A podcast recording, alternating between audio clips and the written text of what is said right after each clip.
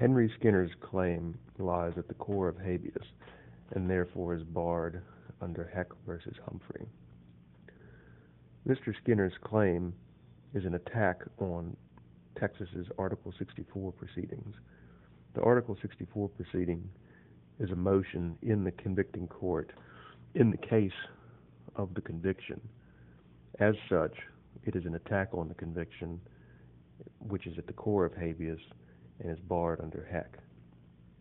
Habeas is about attempts to seek release from custody and invalidate convictions, and this and the court in Preiser v. Rodriguez and the line of cases through Heck v. Humphrey and beyond has said that any such attacks must be brought in habeas corpus and cannot be brought under Section 1983. Heck v. Humphrey is the only time the court has considered a 1983 claim that related to the conduct of a criminal trial and evidence that was presented or withheld at the trial, and Heck held a 1983 suit could not be brought in that context. The court's other cases have only indirectly touched upon the underlying criminal proceedings involving proceedings such as parole hearings or hearings to revoke good time credits. They were not cases in which claims were made relating to the criminal proceeding itself. The Article 64 proceeding is a post-conviction proceeding in the conviction case that seeks to uncover evidence that existed at the time of trial. It goes to the core of habeas to present such an attack on the conviction itself. If this 1983 suit were allowed to proceed, it would have all sorts of bad consequences for the court's jurisprudence as well as respecting state procedures for allowing DNA testing in appropriate circumstances. It would reward artful pleading of claims. Mr. Skinner's claim is clearly an attempt to seek his release by invalidating his conviction.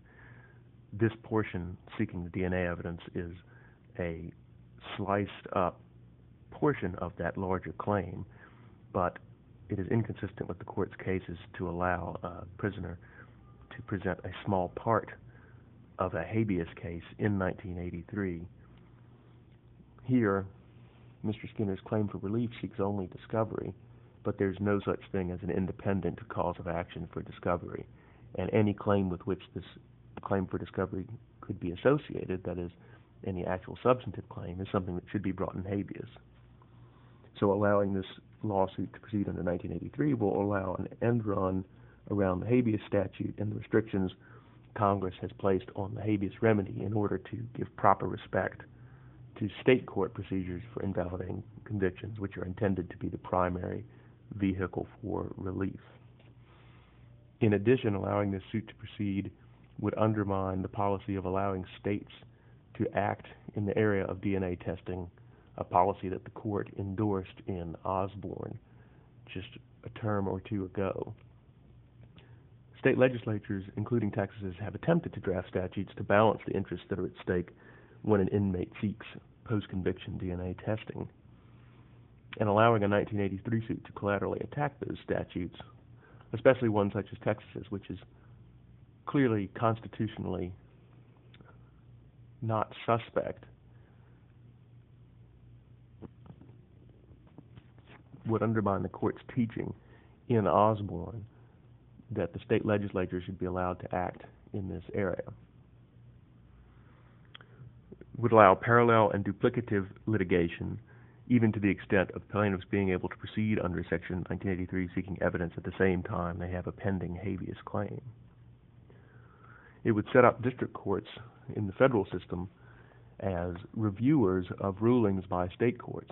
In this case, Texas courts ruled that the DNA testing sought by Mr. Skinner could not affect the outcome of the trial in his case. And now he's asking a federal district court to review that ruling, reweigh the evidence which underlies the conviction, and come to a different conclusion. That request is barred by Heck because it goes to the weighing of the evidence that supports the conviction, and also by the Rooker-Feldman Doctrine, which prevents federal district courts from reviewing the decisions of state appellate courts, in this case the Texas Court of Criminal Appeals. The Article 64 proceeding is a proceeding in which there are only two possible results. Either the state court determines that there is no merit to the claim and, and refuses to allow the inmate to proceed, or ultimately it issues a declaration that the conviction is suspect after an inmate secures testing and it produces exculpatory results.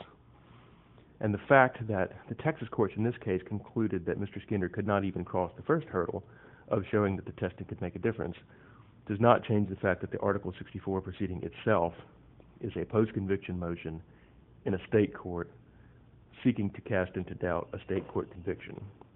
And therefore, that request and any attack on that procedure cannot be brought in 1983 under the rule of Heck versus Humphrey.